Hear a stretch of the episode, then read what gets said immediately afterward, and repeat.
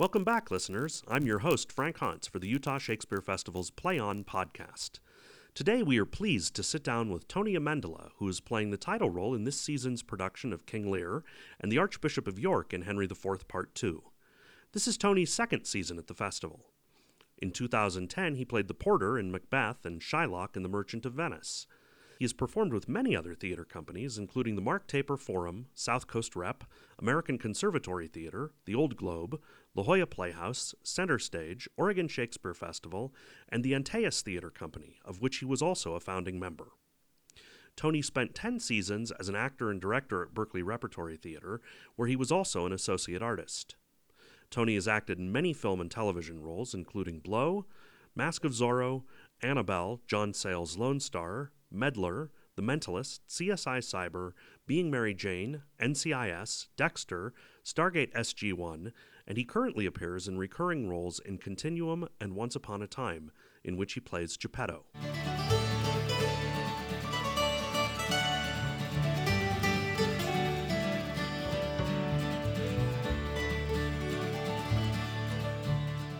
Well, good day to you, Tony. Thanks for joining us here It's today. my pleasure.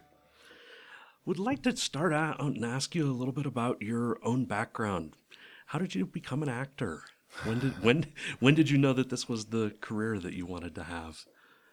Well, you know, I am the most unlikely person in the world to have become an actor in many ways. There's a very uh, sort of blue collar, working class uh, background and uh, was going to pursue that into uh, a trade of some kind. Where did you grow up? I grew up in New Haven. Uh-huh. Uh, uh, and uh, which is a very interesting town because it shares a, a real sort of history of uh, sort of a mill town, a um, almost a rust belt town, if you will. Uh, but at the same time, it's quite old. It was established in the late 17th century as a colony, and Yale is there, uh, which was a huge thing for me in the sense of when I woke up to the world as a larger place, um, I had an opportunity to, uh, you know, uh, go down to the Yale Art Museum and see uh, a Van Gogh, or, and it was an English teacher really who, who, you know, I would hide in the back of the class. Again, I was working full time in high school because, you know, I wanted the card, I wanted all those things, and it, if you wanted those things, then you must work for those things, and I, you know, I did, and. Uh, What was your job? uh, I was um, originally from the time I was eight or nine. I had I had paper routes, Uh-huh. and that was a dual thing of a. Uh, it was a kind of daycare because both my parents worked, and there was no one. I would, would have been a latchkey kid. I had two older brothers, so I would follow them around a little bit. And then by the time I was really ten, I had my own paper route, and you know downtown and dealing, you know, and uh, and then eventually sort of a neighborhood thing, and uh, and then in high school, I uh, again was on a track. Uh, uh, something happened. I was supposed to go to trade school, and literally on the, the couple of mornings before, I decided not to go. And that was sort of. So I went to a regular public school. And in that school, there was an English teacher. Uh, my junior and senior year, there were two of them who sort of insist, wouldn't let me sort of retreat into the back of the class because I was, you know, plenty bright enough, but I was just completely unmotivated in that aspect. I was very motivated to work. I, I was working four to twelve, but uh, uh, you know, the notion of talking about things and everything. Uh, this was the late '60s, and so was a huge sort of change. And because of that, you know, they suggested that you might want to consider going to college. And it was in college that I uh, literally stumbled into an acting class. Uh, my initial interest was in makeup, in the sense that when I was like 11 or 12, on this paper route, I went in on Halloween. I went into a uh, a man's um, salon, which was completely new at the time. And this old friend of my brother's who ran the salon, I would deliver a paper every day. He had a friend there who was a makeup artist, who had just become a makeup artist. And they were just chatting and said, like this kid, I could make him anything he wants to be. And the next thing you know, I was in a chair as a werewolf. I know that sounds completely crazy. I still have photos of it. And um, I think that's when the bug sort of bit. Now, the interesting thing is that he made me full prosthetic, you know, applied hair. but he never told me how to take it off. well, that night, let me tell you, it was uh, sort of strange. But because of that, I went to, I think that was the interest.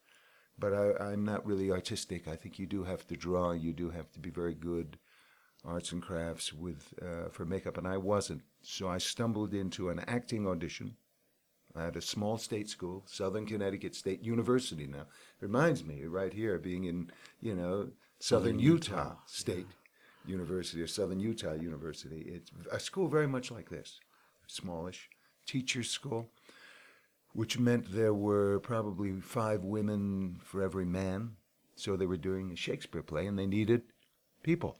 And I stumbled in, and uh, the rest is sort of history, except that the teacher happened to have just retired from, she ran the Yale Drama School for 30 years. And her name was Constance Welch. And she would sit with me every day at lunch when I would, uh, because I was playing a mariner, a very tiny little part. Uh, but I Was this Te- understood The Tempest The? Tempest. Uh-huh. And I all is lost to prayers to prayers. All is lost. I still remember my first line. Uh-huh. And uh, and I, I actually it's in my mind often in this profession. Uh, but I understudied uh, Caliban and Stephano, and she would work with me every single day at lunch, and that was the first Shakespeare that ever issued from my mouth. She was a very traditional teacher uh, at the time, but very, very sort of encouraging to me. And uh, and then from that, it was social. It was about a place to belong. But the important thing about New Haven is that when all of a sudden I, I woke up and thought, oh well, who knows? Maybe I could do this. You know, it was not in my on my radar. Maybe I could be in the arts. That a ten minute from my house, a ten minute walk from my house, I could be at Long Wharf for Yale Rep. So that means I saw John Lithgow and I saw Christopher Walken, and I saw Roberta Maxwell, and I saw uh, uh, Geraldine Fitzgerald, Milo Shea, um, all these amazing, uh, John Cazale, uh, all these, Al Pacino, all these amazing sort of actors. That was my first exposure. And also to two different aesthetics. One was a company aesthetic, which was Long Wharf, very much sort of in the tradition of a rep company. And the other one, although it was a rep, uh, their material was really out there, and that was that was Yale Rep. That was when Brustein was running Yale Rep, and they do stuff like the Watergate Chronicles, you know, done sort of Hamlet, if you will. I think it was called the Watergate Follies. Hamlet as in the age of Watergate, you know, and uh, you know, uh, there was just so many actors there. Uh, that I got a chance to see. Uh, you know, um, the frogs down at the Yale swimming pool. Right. Much of Brecht, uh, Mahagonny, and uh, um, uh, Puntila, and uh, Seven Deadly Sins. I mean, just a bunch of a Happy End. All those plays that were, uh, and so those were the initial sort of effects on me, and I, I, it made a huge difference. I think. Sounds like once you discovered this, you just dove right in. You know, once I discovered it, it was it's a very interesting thing. As I said, I wasn't a student per se, and all of a sudden I became an excellent student. Now go figure. Really. Because all of a sudden history, literature, psychology, it didn't you know, it was yeah, it was out there, it was interesting, but I had my life and I had and all of this but all of a sudden that had a, a place in my life to understand literature because of Shakespeare uh, to understand uh, psychology because of acting, to understand the history of various things. Uh, all of it became made sense to me in a much. The liberal arts made sense to me, and it's as you know, you know, we deal. We're in a very collaborative sort of endeavor with many, many uh, facets, and uh, and so all of a sudden, bingo, you know. Wow. And so you went, you somehow made it from there to the West Coast. Well, How did that happen? you know, after after really sort of doing many, many, many uh, plays and sort of living in the theater department, I still realized I didn't have training. So I ended up going to Temple at an MFA program. Uh, and uh, there used to be something called the URTA auditions. And because of the. Still are. Yes. Yeah. Well, the URTAs were outrageously uh, important to me because at the URTAs I met, through the URTAs I got to go to Colorado Shakes during school, summer. Terrific sort of summer, 75, 70, I hate, 40 years ago. That was my first summer, 75. Just shocking to me. Uh, and through that, I had many friends who went to Ashland. And, uh, and at the second time I went to the URTAs, I was offered a job at Ashland. Uh, now, not being a West Coast actor, I said, uh, well, I can't. I'm still in school. I have to finish. I'm doing a play. I didn't know that you drop everything and go to Ashland. I had, and I remember uh, Bill Patton, uh, who was the uh, uh, business manager at the time, just looked at me as if I was like a Martian, but but with great sort of admiration and, and sort of warmth. Uh-huh. And, and so I was lucky enough, uh, turning them down the first time, that they called the second time, and that's when I went out in '78. I had just moved to New York uh, to be the East Coast actor. You know, acting work, professional acting work, East Coast. I wrote that and put it on a, you know, a stick it or a paste it on my, uh, you know, mirror in my bathroom. And that's what I saw every day. And Huh. my friends weren't, you know, they were. I had work on the East Coast in terms of summer stock, but uh, this was a six month job, and I inquired about it, and they said, no, no, you must go. And it was a wonderful thing because, unlike many actors, I did what I was trained to do in school immediately, which was a rep situation. And so I went out for six months in 78, in April of 78, and I still live on the West Coast in uh, July of 2015 because that work took me to Seattle for a year. And then when I was in Ashland, I met a, a gentleman named Michael Leibert, who was the founding director of Berkeley Rep. Saw me in a play, he liked me, we had breakfast, and he said, I'm moving to a new theater in about a year and a half, two years, and I want you to be part of the company. And I, I said, Oh, yeah, yes, I'd love to. And then he said, uh, We're talking minimum commitment five years. And I just laughed. I just laughed. And he says, Well, what are you laughing? I said, Well, you know. And he says, No, no, no, I mean it. I, I, I mean it. If now, if we don't like each other or you don't like being there, then fine. We shake hands and we, we leave. Well, I was there for 10 years Wow. you know, I met my wife, and again, it was all rep. The situation of starting in September uh, through the end of May, knowing your casting, I directed, I acted, uh, and then summers I would do Cal Shakes. So there were there were in those formative years times when I did not have a week off. It's Now, amazing. You know, I don't imagine where I got the energy now, but it was it, I was hungry and Yeah. so. And it's unfortunate. I don't think there are that many opportunities to do that anymore. Well, we're sitting in one. Right Yeah, now, we you are, know, that's which right. is one of. It's funny. It is a very important thing now, uh, and rightfully so. A lot of the theaters, Ashland, uh, uh, Utah, uh, are getting completely professionalized, but they still have a place. You know, there are a lot of students here from all over. You know, there's a great program in Delaware. Obviously, Irvine, sensational program. It's very talented, and this school itself. Right. I'm just amazed. You know, with uh, Peter Sham, and, and you know, I mean, the students are just terrific, and to have a place to go do that, so you don't end up in New York, L.A. Uh, and all of a sudden, next thing you know, you know, you go from a Shakespeare script to a commercial. Now, there's nothing wrong with a commercial. Please understand. You need to have many, many hats to survive in this trade, but to not, you know, have a chance to really do the type of theater that you were trained to do uh, with a, a historical reference that goes back 2,500 years is one of the reasons I do theater. I do film and television too, but I, you know, opening night of Lear, you're sitting back, dealing with your nerves, dealing with, you know, the delicacy of wanting to carry this play as a cast to this audience and to realize that, yes, you know, 2,500 years ago, there was an actor doing Oedipus, or there was a, an actress doing Medea, uh, and, well, an actor at the time, should, but, uh, and to share that lineage is something, you know, that I really uh, like about this profession and honor about this profession. So. That's wonderful. And so your first time here was in 2010. How did you end up at Utah Shakespeare Festival? You know, it, uh, it's very interesting. I had done, as I said, Colorado, Oregon, the Old Globe in San Diego, and a couple of other, uh, and Utah was on the radar, if you will, in in the sense that I'd never been here. You know, I had never stepped set foot in Utah. And so, you know, these things, as you know, I mean, there are open auditions, but a lot of it is really uh, as you get older, word of mouth and you know working relationships. And I would always think, okay, should I write Fred? And I, I'd never met Fred, but I heard he was a lovely gentleman. We had friends in common. Should I just write him? And I never did.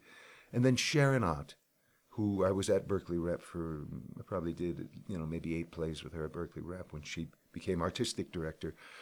She sent me an email, and the email, the title of the, the heading of the email was Shylock, uh, exclamation point. And she said, "Would you like, you know, I'm going to be directing uh, Merchant, and uh, would you like to do Shylock? If you know, I, it wasn't an offer. I mean, she had to go through the channels, but uh, she said, you know, I'd really like to have you do it. And I said, sure, sure. Uh, I figured it was a play I loved. I had directed it, but had never acted in it. And I thought, Utah, Zion, Bryce, uh, all this stuff. I mean, how bad could it be? you know, I mean, it's a summer, and uh, so I didn't know what to expect, and, and I came and I felt uh, all of a sudden just the beauty of the of the surroundings. You know, we actors tend to get self-involved sometimes, and um, you know, get a little edgy and a little touchy. Well, I learned very quickly that all you have to do is drive 25 minutes up the Cedar Break, and it'll put you back into proportion of, of who you are and what your life means in the grand scheme of things. Uh, so uh, it was a terrific summer. I had a marvelous, marvelous summer uh, here, and it was really invigorating to to come back. And I probably hadn't done a Shakespeare play. Oh God, I think last one was at the Old Globe. I'd done workshops of them, but I'd done Symbol, Iachimo and Cymbeline, you know, eight years previous or something. So it'd been a while. I was due, uh, and I didn't want Shylock to get away, and uh, so it was terrific. I got a chance to work with Joe and do the Porter as well. That's the other great thing, you know. It's like everything is running rep here, so people have a question about that, but it's the most wonderful thing because you need to be present for the other actor if you expect them to be present for you the next night. I mean, it's so great. You know, I play the Archbishop of York, and I share a dressing room with Larry uh, Bull, and uh, you know, John Allyn. You know, is you know, there's he's one of my knights, his Falstaff. You know what I mean? And the next night, the Archbishop of York. You know, I mean, it's it's a great sort of um, symbiotic and uh, sort of company in a kind of way. Yeah. Well, I'd love to talk about Lear for a little bit, but I want to just bounce back to one thing that you said before um, about about sort of balancing the work that you do on stage with screen work and TV and film, and I think you you've been able to do that in a way that a lot of actors here, uh, actors that I've talked to this season, really aspire to, and. I'm wondering how that's happened. Has it just been sheer luck that you've been able to do both, or has that been a strategy on your part? You know, it was never a strategy, but I did not.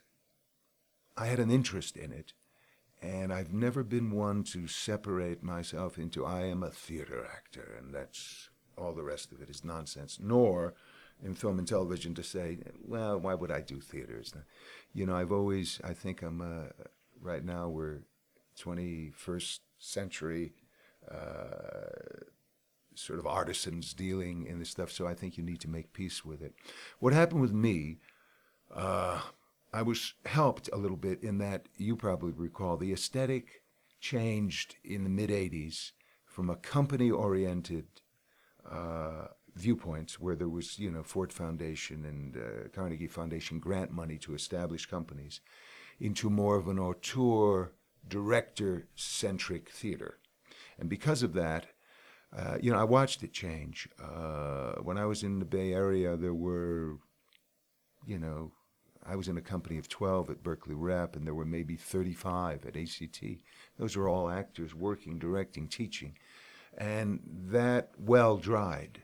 And, and the European model of, uh, you know, from Eastern Europe and everything of this sort of uh, central vision from film into theater uh, wasn't as welcoming to a company not because they disliked companies, but because they wanted the perfect person in the role. They didn't want to be saddled with, um, you know, to fill out a company. It was very sad because it meant the, to me, I always thought it was sort of odd because it meant the director was allowed to grow, but the, the actors weren't allowed to grow. But because of that change, it was a reality. Companies began to get downsized, and there was a window. I, all of a sudden, uh, a project fell through, uh, and all of a sudden there was a window where I had nothing. And I thought, well, it's now or never. It was in 89, 80, 88, 89, and 90. I dabbled in LA. So I went down, let's give it a shot. And I was lucky to get into a play immediately. I, it was a play called Tamara, which was the grandfather of all the environmental things. It was about an artist, uh, Tamara de Lempicka, who was, uh, you would recognize, the, the sort of roadster, the, the blonde woman in the cap and the roadster, and very sort of really interesting. She was a Polish artist. And she met Gabriele D'Annunzio, who was an Italian sort of poet, fascist, and they wrote a play about it. And when I, I fell into it in LA, so while I was getting an agent, while I was getting established, I had a place to be at night because of the theater. A huge gift. Uh, and I uh, just sort of lucked out. Um, we're all prisoners of what we look like. And the, probably the hardest thing in LA is not to know what to do with a person. Well, they saw me and they figured I could play, uh, uh, you know, heavies. You know, I played a lot of drug dealers. I played a lot of creepy guys. you know, just simply because of you know my skin tone, my skin texture. You know what I look like, and it's very useful because it served me up into a point where I had enough credits that I could do different things. Uh, and it took a couple of years, but uh, it was a wonderful thing because it expanded everything. It gave me a great respect for film and television. I mean, we do what we do on stage with four, six weeks rehearsal. To be able to come in and do it is to see good work on television, and it's amazing how much good work there is now. Uh, is shocking, and uh, and it's very very quick, and it was a different skill. It also gave me, it opens up your acting in that. Uh, I feel like in the great plays, there's such a respect for the text and rightfully so, that you forget about the acting. You almost hide behind the text. You can see in Shakespeare sometimes people just doing the the form of it and not really breaking through and using the form as a kind of trampoline to try to get to something. You don't always get there. But uh, I had a teacher who sort of recognized that, uh, a guy named Milton Katselas, who sort of knew he, he had a rep actor coming in who had done a lot of different classics. And now he wanted me to um, to be maybe not as respectful for the script, to be more empowered as an actor, to, hmm. to question, and that was very useful to me. Now, because he trusted that I would never, that it was in my DNA not to do anything sacrilegious to the, that I wouldn't do that. It's yeah. just I would not do that, and he was right. So he sort of forced me into you know uh, a more um, improvisational approach and everything, and that's very useful in uh, film and television, particularly uh, uh, television. I think you know where, where, the script is can be flexible, you know, uh, or they're trying to sort this thing out. And um, so anyway, uh, you know, and uh, I had wonderful experiences, and I've I've enjoyed doing particularly the movies that are sort of like theater. You know, the two Zorro films uh, are an example of, you know, it's dress up, it's horses, it's, well, you know, in, in theater, you know, we've, in, in Henry IV Part Two, we've been on the horses, and then we get off and we come on. We have our gloves, uh, riding gloves, and everything. Well, in films, you get the horses. You get to ride the horse. You know, and uh, Zorro one and two were great, and it's very interesting. Uh, you know, I've been doing theater, you know, supporting myself. You know, a real just a people don't understand. The only thing they understand about actors are starving and star. They don't understand working class, what we all do, the people that every day get up and work in the theater and have a life. They have a family, they have a home, they, have, they, they do fine. Uh, and so it was sort of a surprise to me. You know, I had done Iago and you know, Vanya at ACT and all, you know, in Berkeley Rep, you know, I mean, just tons of work. And people would say after Zorro, oh boy, you, you, you've, you've made it now. And, and you're like, no, it's, it's a different facet. I don't feel like, I appreciate that you, you think I've made it now, but I, I, don't I don't feel that way. I think it's a different job. Yeah. Anyway, I'm rambling. So. No, no, it's very interesting. It also sounds like um, the that notion of not holding the text so sacred has informed the, your stage work too, and what you've done in, in Shakespeare. Yeah, yeah, you know, yes. Uh, you know, I would say it has, but again, with a healthy respect. I work, Right, I work right. from the text, but you know, at the, and you know, you see it. I think you know some of the actors definitely. You know, when you watch uh, uh, uh, Brian and uh, you know Brian Vaughn and David, you know, work, you you see the ease. It's just a matter of not using the text to help you and not, and not put you in a straitjacket. You know? Right, absolutely. Yeah. Yeah. Well, let's talk about King Lear oh, here. jeez. little little project you're working on these days. Talk about talk just generally first about the experience of playing King Lear. You've been on stage now for a few weeks with audiences and working on it for months more before that.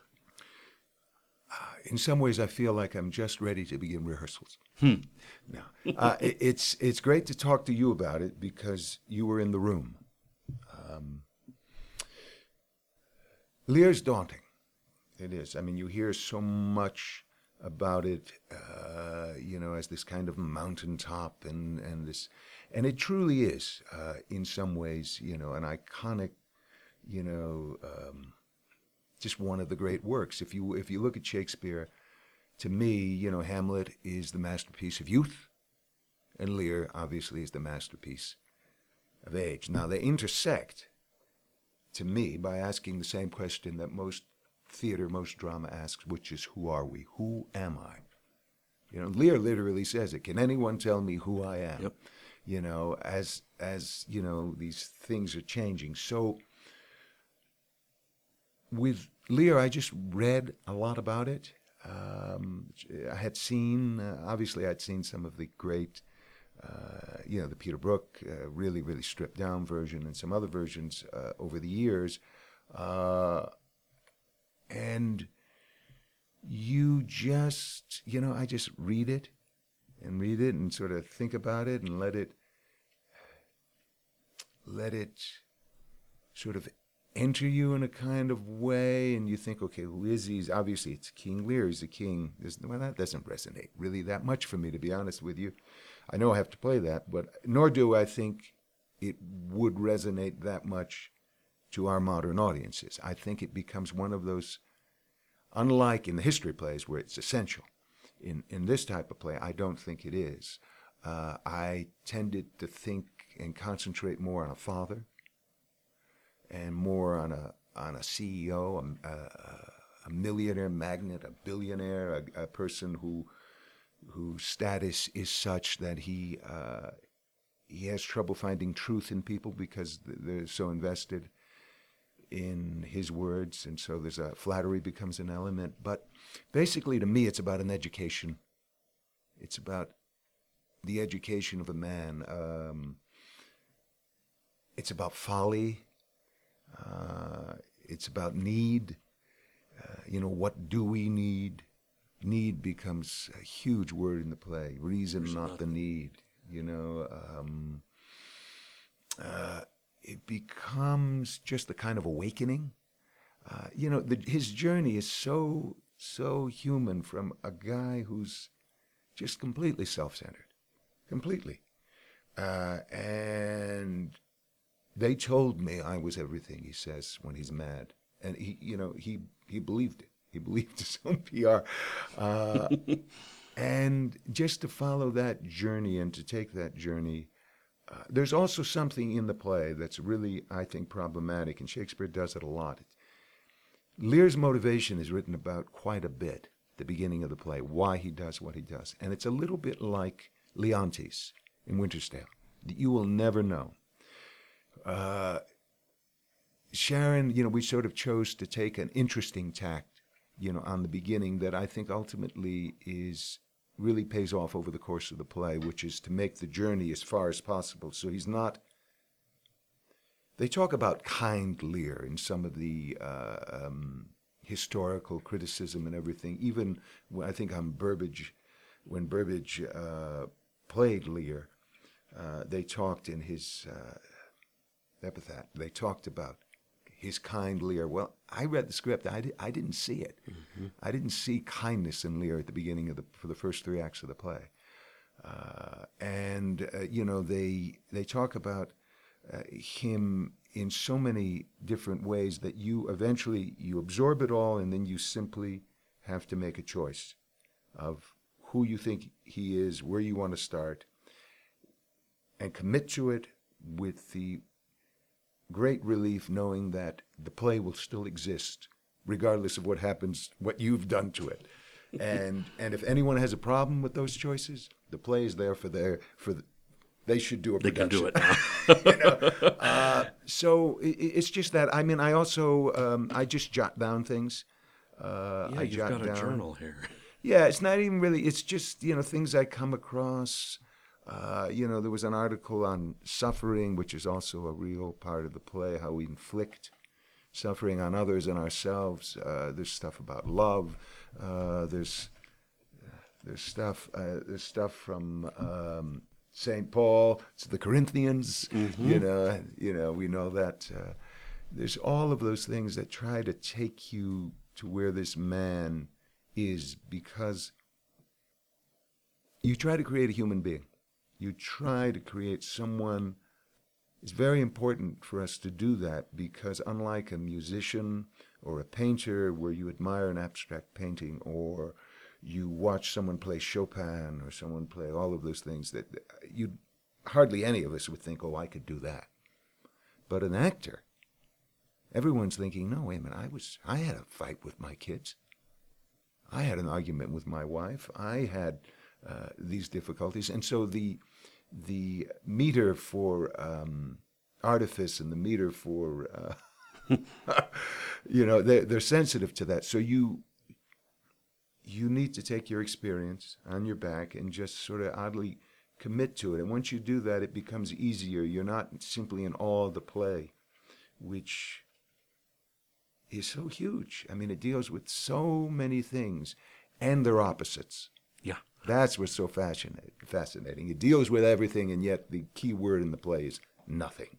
Yeah. You know. Um, so it's my first uh, real crack at it, and um, and it's been rewarding. It's it's been you know I I keep friends will write and say, well, how's it going? And I, I can honestly say it's been very, very rewarding for me and, a, you know, outrageously challenging and rewarding, fulfilling.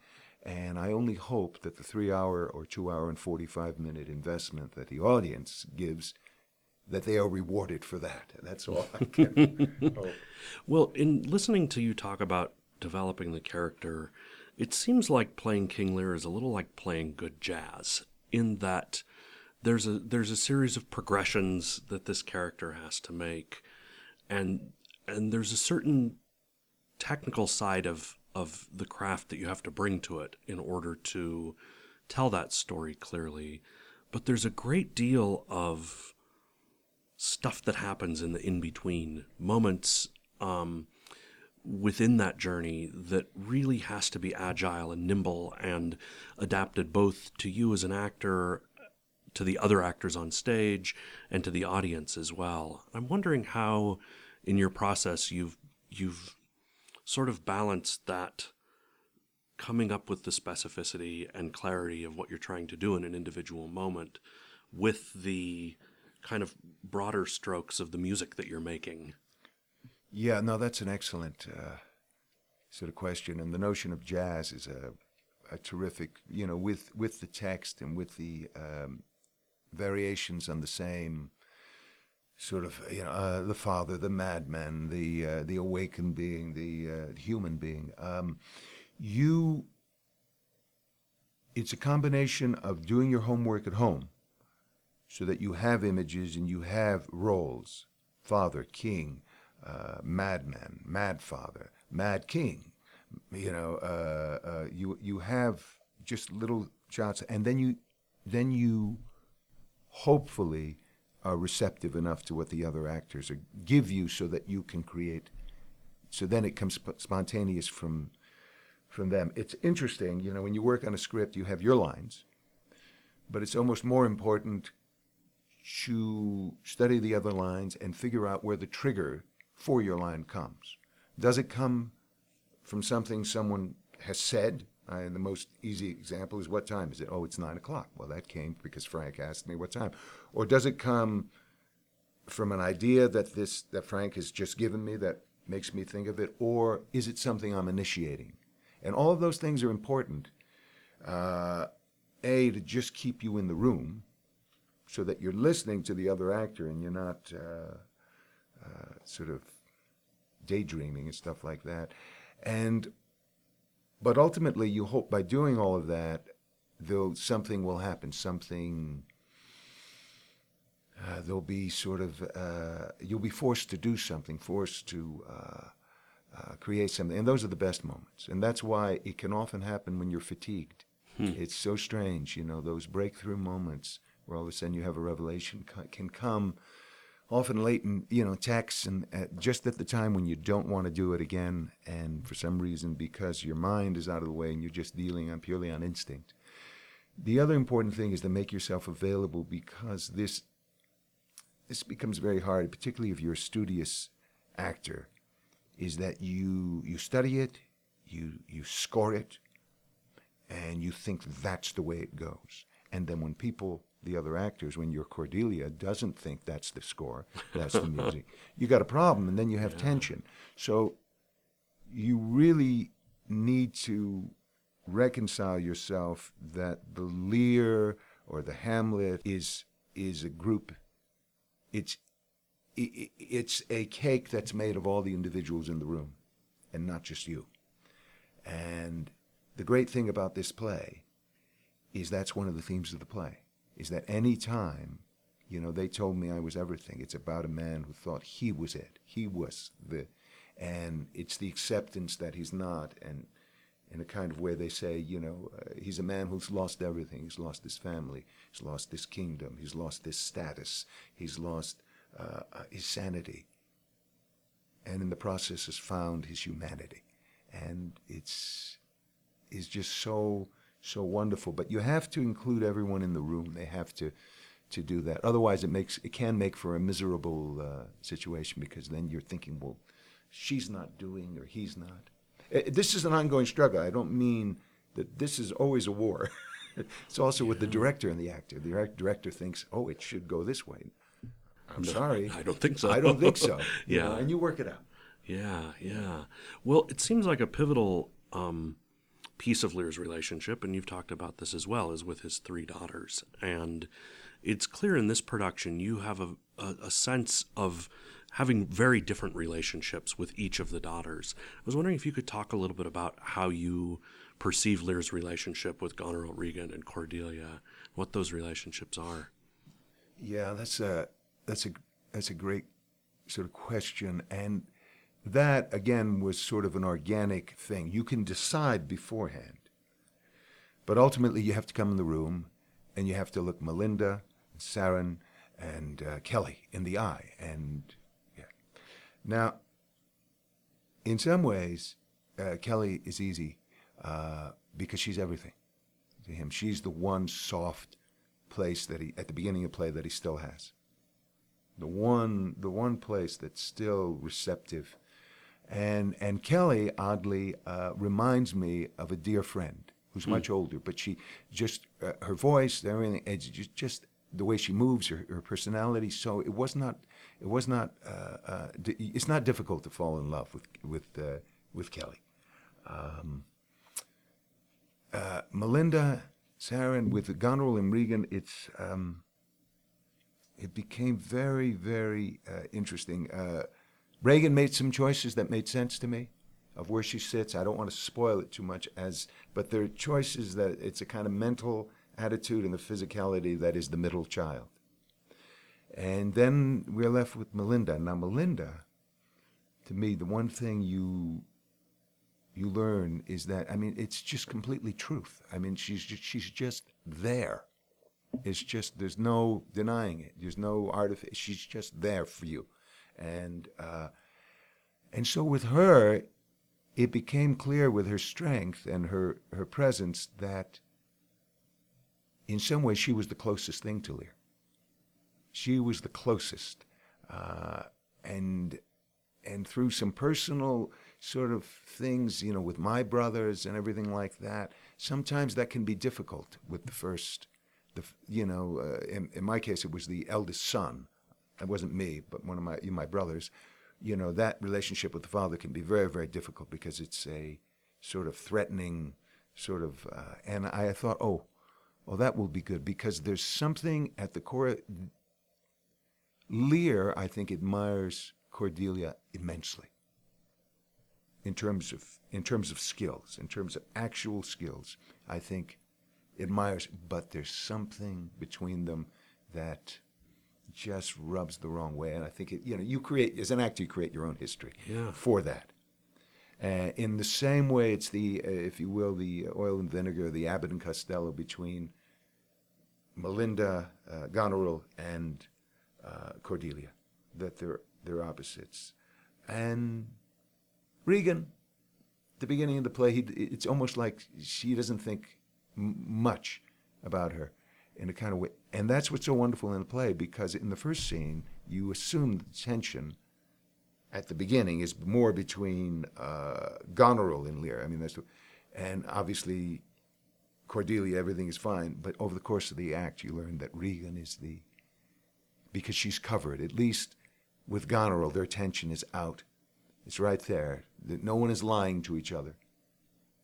Uh, but with Regan, all of a sudden she changes, and that's a huge thing for Lear, because that's he that he he gets rid of uh, uh, of Cordelia, you know, in madness and folly. He he estranges himself from Goneril. The only one he has left is Regan, and when Regan, that you know, it's like bullets in a gun. You know, the first bullet he puts in is uh, his rage at Cordelia and his need for this. As you get older, you know, this is a very human thing. You would think you're a formed human being and love and appreciation would not be important to you. It's more important to you. Validation is more important. And it becomes really a problem.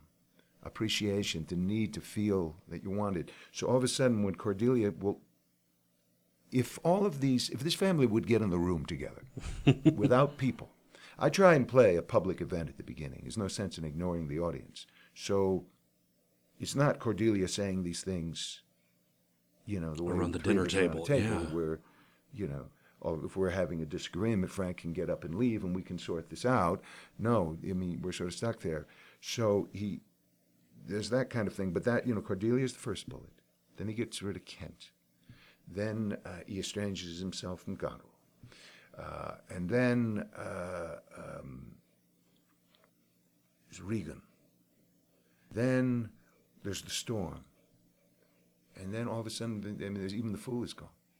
You know, and now he. So all of those, you have to sort of track that and not know. It's interesting, at the beginning of the play, you can't know there's a gun on the table. But there is a gun on the table for all of us. You know, we're only six bullets away from where Lear is.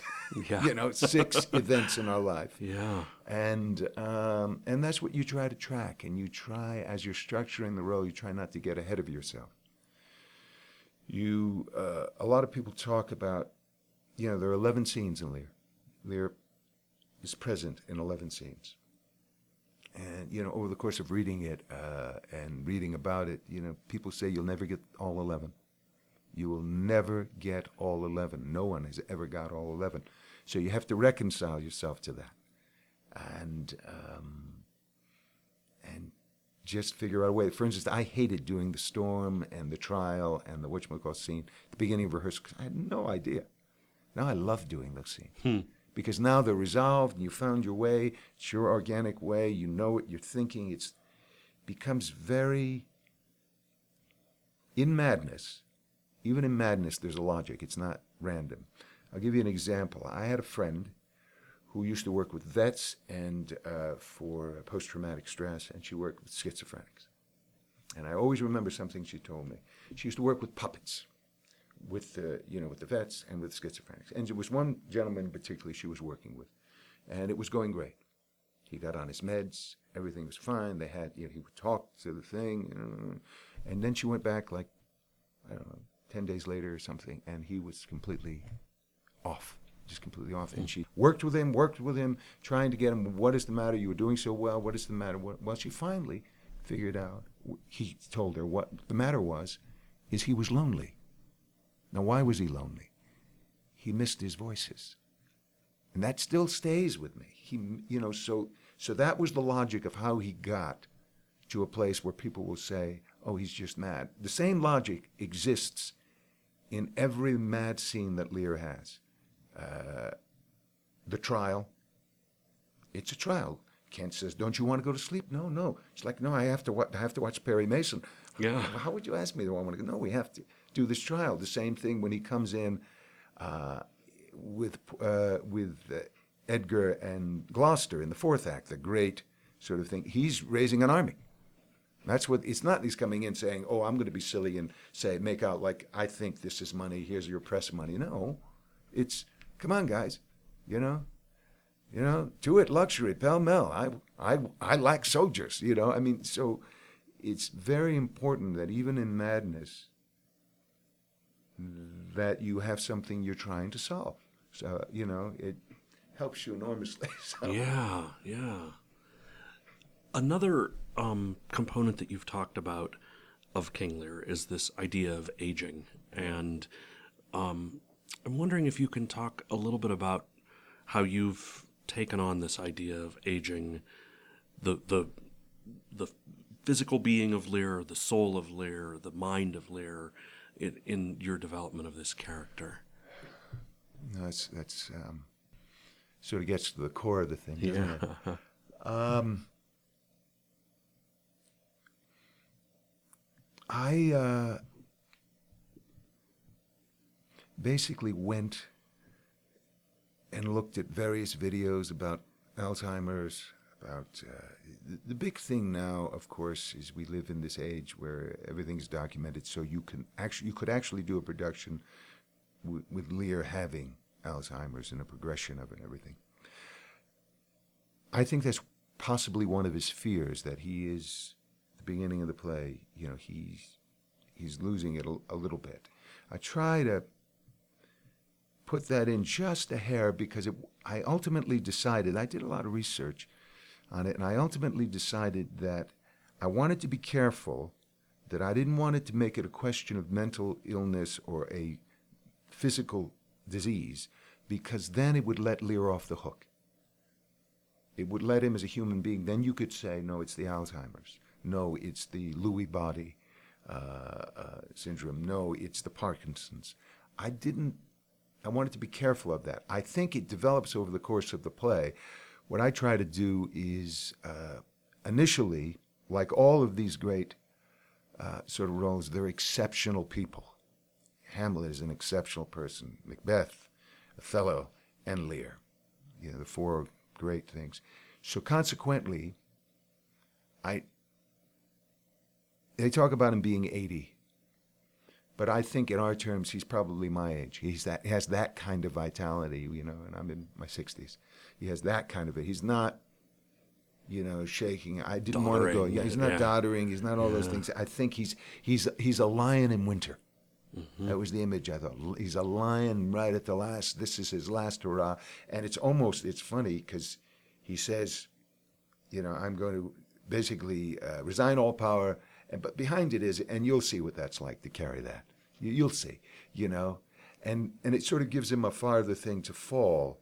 Uh, so all of a sudden, the shakes, the the confusion develops over the course of the play. I didn't want to have it at the beginning. Um, even uh, uh, Chris Chris Duval, I mean, he's sort of uh, the fight person. We were talking about how uh, after I'm I'm completely exhausted and asleep and it's half naked and uh, uh, Kent picks me up and how to do that and maintain and not maintain my vitality and you know so that he, almost sort of rolls up that he he loses over the course of the first three acts and I think it's a wonderful sort of transformation because you see this guy who just thinks he's at the top. He's just everything physically. Just, you know, and then he's just this doddering, shaken sort of being.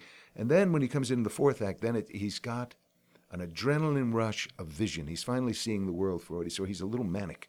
He's a little manic. Uh, and so that physicality is very, very useful uh, for the actor to create the uh, the journey of the character, so the audience sort of understands. We also, you know, through uh, Rachel, who designed the uh, clothes, we also, and Sharon, uh, there was a real progression. He's very covered at the beginning, you know, his leather doublet and this robe and these jewels and the crown, and then gradually, you know, he has less and less. He becomes shed, yeah. he becomes sort of naked, and and and one of the things I really love was we found uh, I get a blanket, and that to me is the first real hint of age.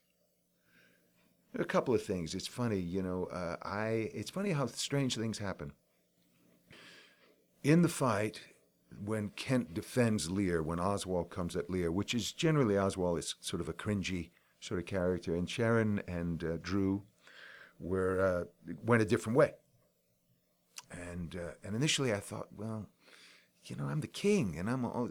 And then it occurred to me, uh, I, I take a swing at Oswald, and he grabs me, and pushes me, and I thought, wait a minute, wait a minute, no, that is the first time that someone has done something like that to me, and it becomes like an awakening of his age, because this is a guy who, you know, he's not as young as he thinks he, and Kent steps in, of course, and that builds the Kent is Caius.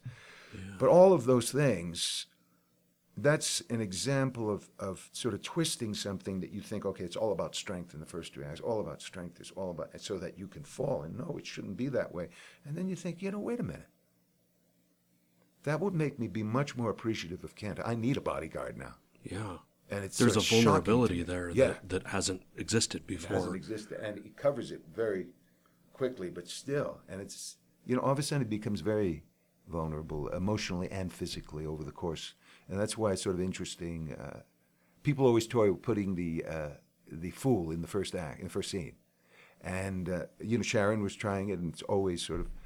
And I'm I'm thinking, well, why doesn't it work? I mean, why didn't Shakespeare write it? And it occurred to me that if the fool is in now, the fool is in the prologue, which is great. I love the prologue. But if the fool is in the first scene, he's going to say something. He has to say something. And if he does say something, Lear is going to get rid of him, and then who's going to educate Lear? It's funny. Lear, you know, the first tutor is the is the fool. He gets to say the things, the most profound things that we all struggle with, including, you know, the big lesson for all of us thou shalt thou, thou shouldst not have been old till thou hadst been wise you know uh, and those types of things but the physical is is very important and it's part of the journey it's just and that's the awakening it's all of a sudden uh, a man who's never really cared he's lost the ability to care for other people that much all of a sudden in the storm scene begins to care. I mean, a lot of people talk about that first when the uh, you know Kent and the fool are trying to get him inside into the hovel, and he says to the fool, "You go." Now it, we do it very quickly, but still, it's and he has the great awakening. You know, the interesting thing about Lear, and this I have to say this, uh, uh, unlike all three of the other characters, he has no soliloquies. And the play deals with self knowledge, learning about yourself. And that's why he doesn't. The only one that approaches a soliloquy is the poor naked wretches. And that's huge because it's the first time he, through circumstance, finds himself in the situation of how three quarters of the world is exposed, vulnerable. And he finds himself there. And it's a huge awakening for him. And it's so wonderful. And, and part of his madness is he's talking, you know, I thought, oh, oh he says, I'm going to pray. Well, he doesn't really pray, doesn't he? He doesn't talk to God. I think that's what he thinks he's going to do. And, in, and something happens, and he doesn't. He doesn't kneel. And I remember Sharon wanted me to kneel. You're going to go upstairs and kneel. I said, no, no, no, no. You know, yes, I, I, I can go like I'm going to kneel, but then it all becomes about the hidden masses that are out mm-hmm. there. It's all poor naked wretches, where, whosoever you are. you know, and and through that he he begins to sympathize with other human beings, and then he makes the humongous discovery that no, not only is he like them, he is the cause of them on some part. That he, I have taken too little care of these, and homelessness, and all of those things that all of a sudden begin bubbling up. And, and the thing that still strikes me, and I think it has to do with his madness, that after that speech, which is to the poor naked wretches, it's as if he conjured poor Tom. And that's what's so bizarre. That's why all the, is is is he real? Is it because I've just been talking and this this spirit, and all of a sudden, at that moment, uh, it's like and in tag team wrestling, uh, it's no longer the fool that's his instructor; it's poor Tom. Yeah. That's his instructor, uh, and it's very, it's just It's the last wonderful. we see of the fool then. Yes. Yeah. Yeah, well, the, the fool began, and, and then it's so wonderful. David Pichette, all of a sudden, you know, and David being a great actor, realizes he doesn't like that. He doesn't like being just like Lear doesn't like being uh, deposed or you know replaced. The fool, so the fool is actually very harsh with with Edgar. Yeah. so growls at him. I love that. Yeah. Anyway, Well, our time is coming Oh to a God, close here, so but much to talk um. I I so appreciate all the insights that you've brought. Um, I want to ask you one last question, which is, now that you've worked on Lear for for several months and have gotten it into performance, what have, what have you learned about yourself from playing this character? what a, you know, all these. A lot of parents come to me and uh, say, you know, can my daughter be an actress? Can will my son be an actor? Can they, you know? And I, I have to say, I don't know. But I say, you know, if you put them in a good school and they're working on the great classic plays and they're working on Shakespeare and they're working on Chekhov and they're working, that through the ideas and uh, philosophies and journeys of these great characters, they may or may not become quote unquote working actors, but they'll become better human beings. I think you know. Uh, I never had a chance to do Hamlet. It was just wasn't in the cards. I, I it didn't make sense. I was more to get a chance to do Cyrano, for instance. You know, but I was never a Hamlet. Uh, but Lear, from the moment I read it, I always thought I could do this. I could do this. And it has to do with a kind of uh, enjoyment of, of introspection and a kind of searching through yourself and a, and a willingness to occasionally trouble yourself. Um, and so I'm, you know, you don't, it it just becomes a wonderful. I don't want to say, oh, you know, this is the most blah blah blah blah blah blah. But it is humanizing. It is humanizing. There is. Um, it's funny when we were working at the beginning of the play. There's a coldness to the character in the first act, an abruptness, casualness with other people's feelings and everything. And I remember, you know, Sharon, we were pushing in that way. I never quite understood why she was going there. Was a puzzle to me. Why does it have to be this and that? But then I thought, you know, I'm just not going to argue with this. I'm, I, you know, there's every so often you come to your senses and you say, let's not argue with an idea. Let's argue with something concrete, which means the actor, actress has to jump in and do it 100%. And then they can talk to the director. Well, I did it. And I remember coming off and feeling really sort of rather depressed and rather sort of just awful. You know, not, you know. And Sharon sent me a note the next day with, with the, and she says, that's it. And it finally hit me that that's how the character feels at that moment. If you can get that's how he feels. so there's a sense, it becomes, Lear's a, a great diamond with facets. And that all of us, you know, so many people have written, you know, uh, every old man is King Lear in some way, in some fashion. Uh, and in these great plays, this character has me examining the foibles of humanity, the pitfalls, and the great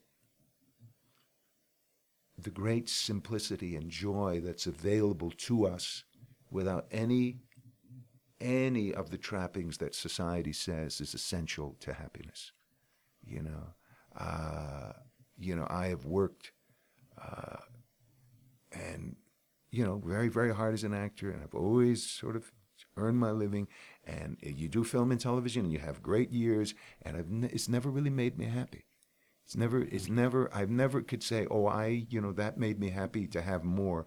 And Lear gets, again, getting back to the word need, what do we really need to be a human being, to be happy, to be a father, to be all, and it makes you examine those questions again. Uh, and the answers change. If I did it 10 years from now, it would change. But it would always you, you'd be living on the side of the angels at the end of this play you know?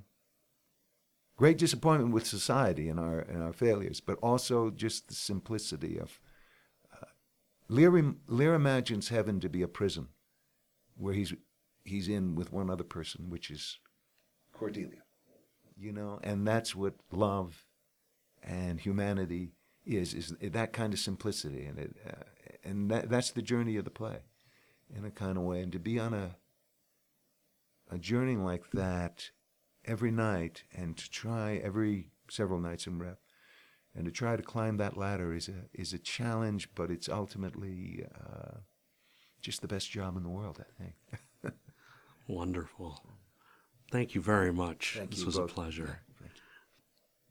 Thank you for listening to another episode of the Play On Podcast. Be sure to go back and listen to past interviews on the festival webpage.